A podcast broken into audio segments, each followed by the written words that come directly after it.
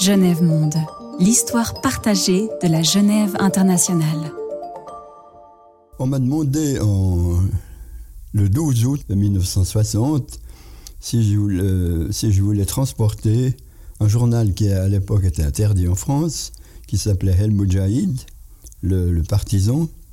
Et donc il s'agissait simplement de passer la frontière et de remettre euh, les journaux à une autre voiture qui, elle, filait, qui avait l'adresse du destinataire. Voilà. Euh, alors voilà, si on a des convictions euh, anticolonialistes, internationalistes, disons qu'on était quand même, moi j'étais plutôt marxiste, membre du POP, en plus président du conseil communal d'Yverdon, président d'un organisme de, consultation, pas, j'étais pas maire d'Yverdon. Mhm. Euh, c'est le moment de vérifier la, validité et la profondeur de ses convictions. Voilà. Euh, l'erreur que nous faisons avec mon épouse, c'est que nous imaginons camoufler ces journaux sous un matériel de camping et de, de passer la frontière, là, près de Sainte-Croix, au four, comme ça, euh, comme si nous allions faire une balade euh, touristique. Malheureusement, le, douanier devait être un fin psychologue parce que j'ai la conviction que c'est mon attitude, l'expression de mon visage qui lui a mis la puce à l'oreille, comme on dit. Parce que a bien entendu toutes les les gens de la petite gauche du Café du Commerce ont tout de suite imaginé qu'on avait été euh, dénoncé, etc., complot, je ne sais pas trop quoi. Euh, je ne pense pas du tout euh, à cette thèse, pour autant que ce soit une thèse d'ailleurs, et non pas plutôt de la malveillance, parce qu'il y avait une deuxième voiture qui nous suivait. Donc, s'il y avait eu dénonciation, il y aurait eu un, contrôle sévère des voitures et le camarade qui suivait aurait été aussi arrêté. Donc c'est moi qui suis le responsable. Euh, après coup, quand j'étais en prison, j'ai un peu réfléchi à tout ça, me disant que c'était absurde, si on fait quelque chose de clandestin, de prendre sa famille avec soi. Parce que euh, ça donne un, ça pourrait donner des moyens assez exceptionnels à la police pour euh, mener leur enquête. Donc, euh, je suis arrêté, là, grâce à ce douanier perspicace. Euh, je suis séparé, évidemment, de mon épouse. J'apprendrai plus tard qu'elle a été placée dans un hôtel. Et mes enfants, mon père est venu chercher mes, mes enfants, qui avaient 3 et 5 ans. Bon, alors j'ai subi l'interrogation de l'époque. Disons que je n'ai pas su, je peux pas dire que j'ai subi de la torture. Par contre, je peux dire que j'ai subi des sévices assez, assez douloureux quand même, à la fois physiques et psychiques, parce que c'était une époque où les organismes de l'État français étaient particulièrement remontés contre la Suisse parce qu'on avait découvert que le colonel Mercier euh, avait trafiqué contre le FLN à partir de l'ambassade de France, avec la complicité du procureur de la Confédération. Ils avaient mis sous écoute l'ambassade d'Égypte, qui évidemment avait de nombreuses conversations avec les militants dirigeants du FLN. Donc, euh, ils se sont dit, ce petit Suisse-là, qu'est-ce qui vient de se mêler de nos affaires, de nos nobles affaires de la civilisation judéo-chrétienne, qui va montrer au monde euh, comment on va éduquer un peuple, en l'occurrence le peuple algérien. Alors je, me suis retrouvé en prison, là. Évidemment, inquiet, c'est naturel. C'était la première expérience de la prison. Évidemment, aucun sentiment de culpabilité, bien, entendu le contraire, conscient que nous avions... Euh, c'était pas une question morale, euh, euh, c'est la thèse développée par les autorités d'Yverdon. Pour eux, c'était scandaleux. Bon, c'était peut-être malhabile, je le reconnais, étant président du conseil, de participer à cette activité clandestine. C'est vrai. Là, euh, vous avez dû démissionner ou pas? Alors j'ai démissionné forcément, parce que de toute manière, je devais quitter Yverdon le, le 30 août. Hmm. Donc euh, voilà. Euh, j'ai démissionné. Mais alors, ce qu'on a vu, c'est d'abord une haine terrible contre nous et une incompréhension totale de la situation historique. Tout a été placé sur le, plan de la morale et non pas de l'histoire. Euh, c'était scandaleux d'avoir fait ça, de trahir euh, notre civilisation en quelque sorte et euh, d'apporter une aide à ces gens extrêmement douteux, sinon taxés d'assassins qui étaient le, considérés le FLN, comme on considérait à l'époque le FLN. Donc ça, ça a été, c'était un peu triste, je trouve. J'ai entendu dans Plan Fixe que vous parlez d'un certain monsieur Maurer, dans un premier temps, si je ne me trompe pas. Maurer, pardon. Qui vous a inspiré, finalement, euh, pour vos convictions politiques, qui vous a un peu guidé vers euh, l'engagement, euh, bah, justement, dans, ce sens. Et derrière, j'ai un peu envie de vous entendre parler de comment vous avez fait ce cheminement jusqu'à jusqu'à accepter, oui, de, de, de, transporter ces journaux. Donc, je suis né dans une famille ouvrière. Mon père était ouvrier, excellent homme, ma mère euh, aussi, excellente femme, mais euh, peu sportif, sinon que mon père était un, forcené du, du football. Yverdon Sport Non, c'était pas c'était Concordia à l'époque. C'était le FC Concordia. Donc c'est pas lui qui m'a éveillé euh, à la pensée politique. Oui, mon père, il, il, votait socialiste, il votait à gauche, bien entendu, contrairement à son père, à lui, donc mon grand-père, qui venait de la campagne et qui était encore fidèle au Parti radical. Il était né en 1866, oui, donc à une époque où le Parti radical était progressiste, en quelque sorte. Hmm. Hmm? Il, il, y avait même des dirigeants du Parti radical qui étaient en relation avec Proudhon en France, etc. Donc c'était une toute autre époque et il était resté un seul loyal, si on peut dire, à ses amours politiques de, sa jeunesse. Mais j'avais euh, une sœur de mon père, tante Madeleine, qui avait épousé André Morer. André Morer était d'origine euh, suisse-allemande, mais, quand même de culture euh, française, suisse-française.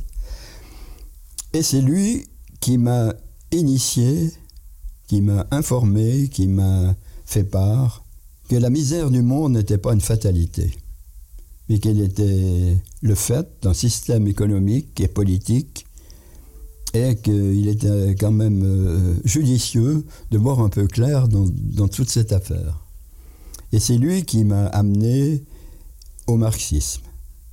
Euh, c'était un simple ouvrier, serrurier, c'était vraiment le type même de, l'ouvrier conscient. Euh, grand sportif, grand skieur, alpiniste et assoiffé de culture, lecteur, etc. C'est lui donc qui m'a éveillé à tout cela. Et dès que j'ai quitté Yverdon, j'ai fait quelques séjours à, à Zurich et plus tard à Bâle. C'est à travers euh, la lecture que je me suis formé très péniblement, il faut le dire, parce que à cette époque, je ne savais pas comment élargir mes connaissances. Je ne savais pas quel livre il fallait lire. Euh, en fait, je cherchais des portes qui m'auraient ouvert à des, domaines euh, enrichissants, si on peut dire. Voilà. Mais je lisais, je à 18 ans, je lisais euh, Balzac, euh, etc., toutes ces Rousseau. J'étais fasciné par Rousseau, par le, le contrat social et surtout là, de, l'inégalité parmi les hommes, etc. Ces grands textes. Et petit à petit, je me suis formé euh, une culture qui, était, qui évidemment très loin de celle des universitaires, et qui avait évidemment d'infinies lacunes. Mais c'est comme ça quand même que j'ai avancé dans la vie. Entretien de Genève Monde avec Jean Mayera, dessinateur architecte, cinéaste au moment de la guerre d'Algérie et anticolonialiste. genèvemonde.ch Charles-André Favreau, je l'avais rencontré, je l'ai rencontré à mon retour, euh, mais c'est parce qu'il habitait Saint-Pré, moi aussi. Euh, ben, j'avais pas encore habité Saint-Pré, j'arrivais. Euh, Ma femme était là depuis un an, mais pas moi. En fait, on n'a pas eu de, relation euh, suivie à cette époque. Il s'occupait de rencontres, qui était une grande édition, etc. C'est un petit peu la suite de, la guide du livre. On n'avait pas de relation, disons. Comment est-ce que c'est venu? Parce qu'après, on est devenus très amis. Après, il y a eu des, des réunions, un voyage, plus un autre, en Algérie avant la préparation de ces voyages, tout ça, c'est là qu'on s'est rencontrés. Voilà. C'était un, journaliste qui a vraiment pris euh, fait et cause pour la lutte euh, algérienne, qui a mis en évidence la, légitimité de cette lutte.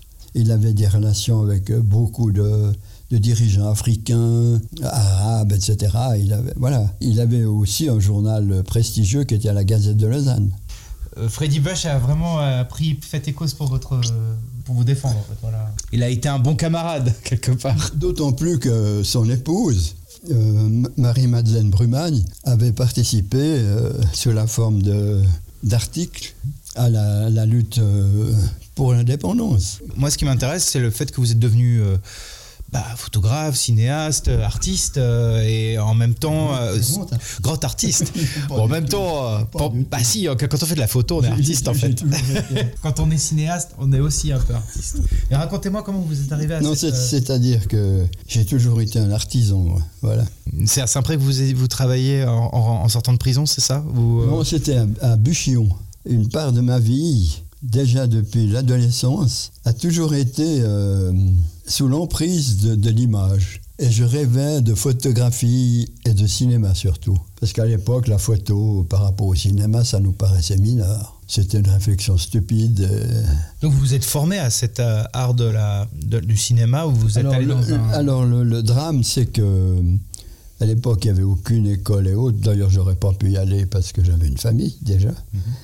Mais euh, je fais partie de ces cinéastes autodidactes qui croient pouvoir tout faire. Voilà. Donc on fait des choses bien, mais des choses aussi euh, moins bien. c'est ça, c'est les lacunes de, de l'auto-machin euh, apparaissent toujours.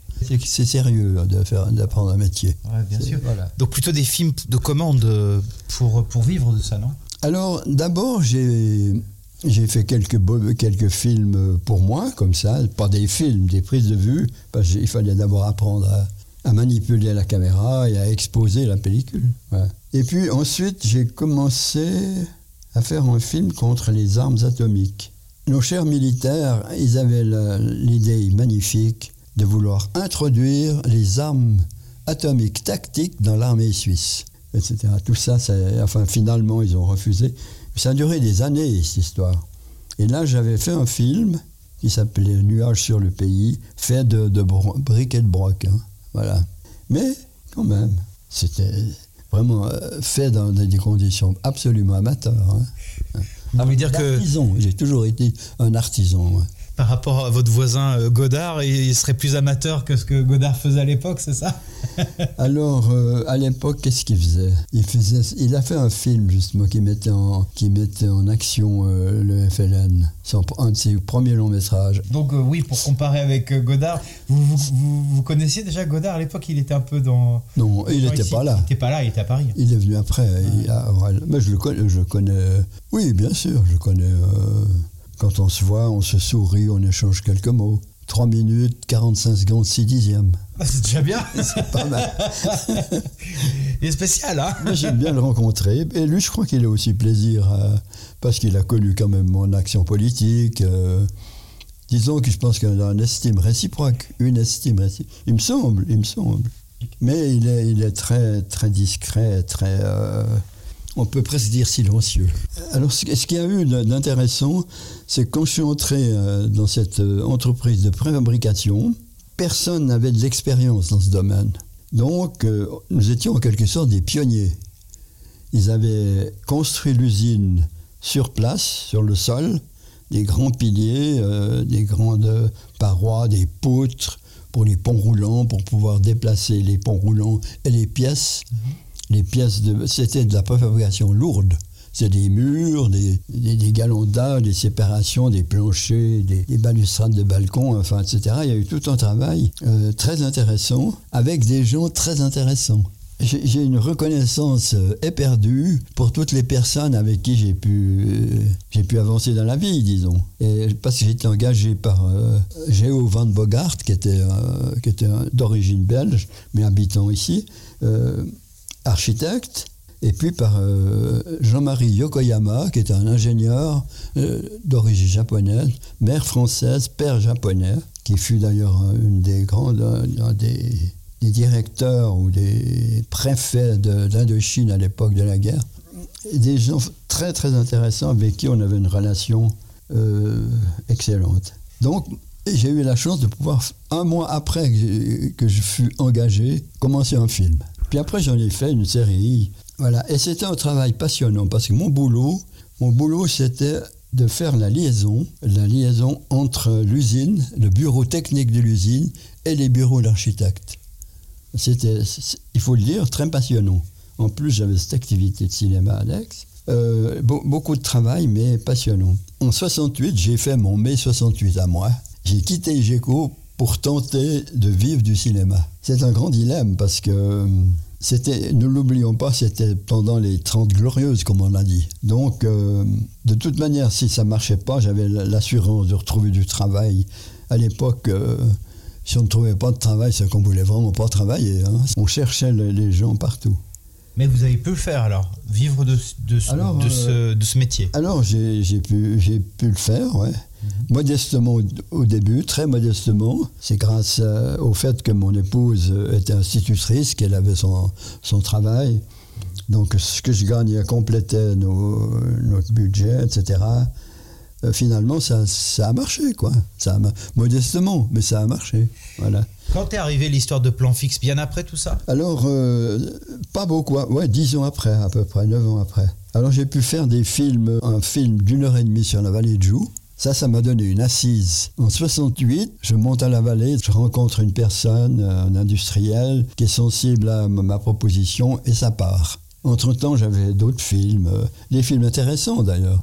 C'était quoi l'angle? Vous vous intéressez à l'industrie de l'horlogerie ou euh, Non, pas spécialement, mais c'est un voilà. Euh, pas vu. J'avais fait des films pour la Zima, donc sur, dans le domaine euh, sur les désinfections, tout ce qu'il fallait rendre attentif le personnel hospitalier. C'était intéressant comme j'ai jamais fait de la publicité pure. Puis j'ai fait trois films pour Runmar Piguet. Là aussi, c'était très intéressant parce que j'ai pu leur donner une forme, euh, une belle forme, disons. Vous étiez dans les ateliers de Ah ben bien entendu, bien entendu. J'avais euh, conçu un petit scénario qui était pas mal. Parlez-moi peut-être de plan fixe parce que ça a été un moment important. Alors peut-être qu'il y a eu entre les deux. Alors voilà. Alors au début, évidemment, plan fixe ça permettait pas de gagner beaucoup d'argent. Enfin, c'est pas un moyen de pouvoir produire assez de, revenus pour payer des, des, professions à plein temps. Vous avez eu des aides quand même de, je sais pas moi, de l'OFC ou d'autres organes comme ça qui permettent de financer le cinéma Alors c'est donc Michel Bory qui est l'inventeur de ces, de ces films. Mhm. Le hasard avait fait qu'on devienne amis, etc., et collaborateurs, parce qu'il il voulait louer, il voulait utiliser ma table de montage pour monter un film. J'avais un petit atelier à la Grande Rue d'Oral au moment où on regarde, euh, on examine ces prises de vue, il n'y avait rien sur la pellicule. La caméra avait filé, parce que le film dans les caméras doit s'arrêter 25 fois par seconde, ou 24 ou 25 fois par seconde, pour fixer la, pour faire la photo, comme un appareil de photo. Et elle avait filé, donc il n'y avait, avait rien. Je lui ai dit, écoute, moi j'ai une caméra, etc. Si tu veux, on peut faire, essayer de faire des raccords.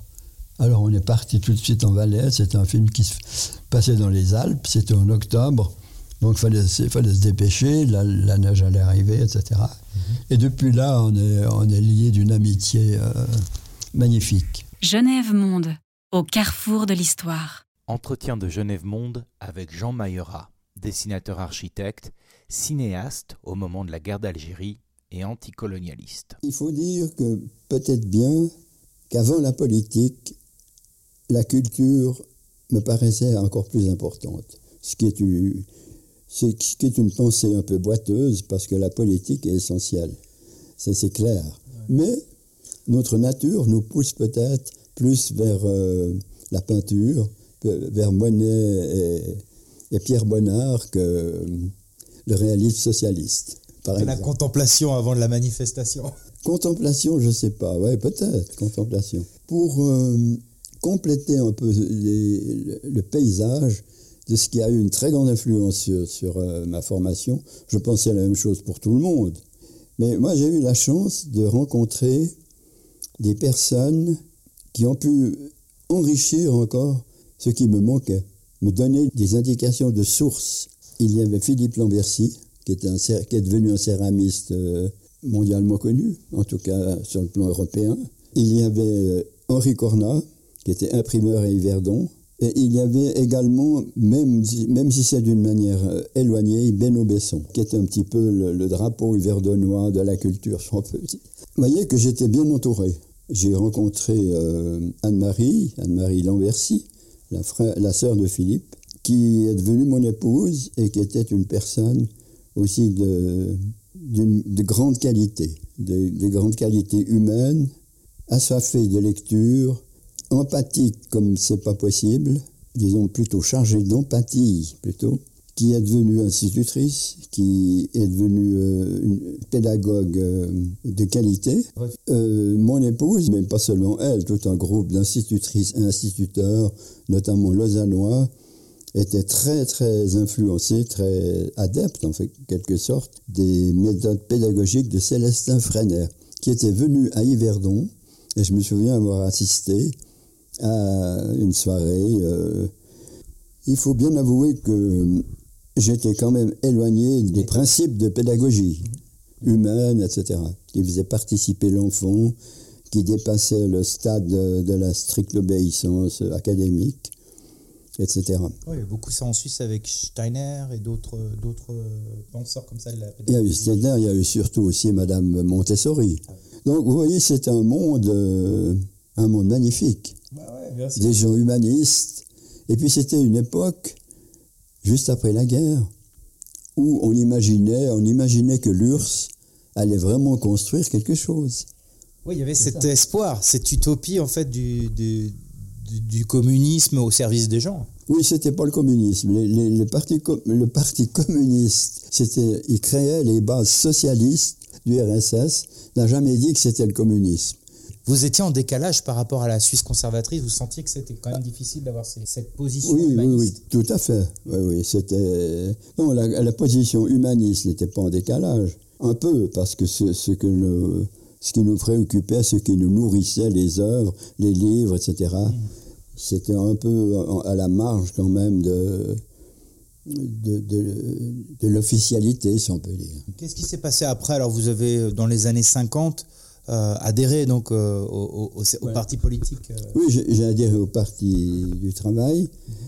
il faut dire que j'avais été formé dans le cadre d'une société qui s'appelle les Amis de la Nature. Les Amis de la Nature, ça avait été fondé vers 1890 à Vienne et l'idée était magnifique. C'était d'attirer ou de mettre en œuvre les ouvriers dans des activités culturelles. Parce qu'à l'époque, l'ivrognerie, l'alcoolisme était un fléau terrible. Et cette classe ouvrière complètement aliénée par euh, des travaux euh, sans but, stupides, harassants, se livrait à l'alcool, hélas, et ruinait souvent les familles. Donc, euh, les fondateurs des Amis de la Nature ont mis au point, ont eu les idées novatrices de réunir les gens, d'abord dans des cabanes, d'utiliser de, la montagne pour, euh, comme lieu de, régénération, si on peut dire. Mhm. Et c'est ainsi que des quantités de cabanes des amis de la nature se sont répandues en Autriche, bien sûr, en Allemagne, en Suisse, en Belgique et un peu en France aussi. Et c'est dans cette, euh, dans cette cabane des Clus, près de, près de Bulet, Sainte-Croix, Bulet, etc., au-dessus d'Yverdon, que nous nous rejoignions tous les, presque tous les week-ends, et qui était euh, peuplé en fait d'ouvriers. À Yverdon, il n'y avait que des ouvriers. Il n'y avait pas de dirigeants euh, politiques, théoriciens, etc. Pas du tout. C'était vraiment la classe ouvrière euh, dans son essence la plus euh, simple, si on peut dire. Il y avait des usines paillards et de choses? Alors c'était les ouvriers des ateliers CFF, parce qu'à Yverdon il y avait des grands des ateliers CFF de réparation des wagons, des, locomotives aussi je crois, mais surtout les wagons qui groupaient des centaines d'ouvriers. Il y avait Paillard, il y avait Le Clocher, et il y avait des quantités de petites industries qui occupaient pas mal de monde. Yverdon, c'était une, ville ouvrière. Une ville ouvrière qui avait toujours été dominée par la droite, accrochée au système majoritaire et qui, qui abhorrait le système proportionnel parce qu'ils euh, imaginaient bien que les rapports de force seraient changés. Alors c'est dans cette cabane de la nature où nous avions des discussions passionnantes. Il me semble qu'aujourd'hui, euh, on, rencontre plus guère de, situations de ce genre, où vraiment les, gens de la classe ouvrière discutaient entre eux, partageaient leur culture, etc., parlaient de bouquins qu'ils avaient lus à l'époque. C'était la grande époque de Saint-Exupéry, par exemple, et d'autres, bien sûr, des Thibauts, les Thibauts de, Martin Dugard, des grandes œuvres euh, extraordinaires qui avaient passionné tous ces gens. Ça rappelle des souvenirs assez euh, vivants.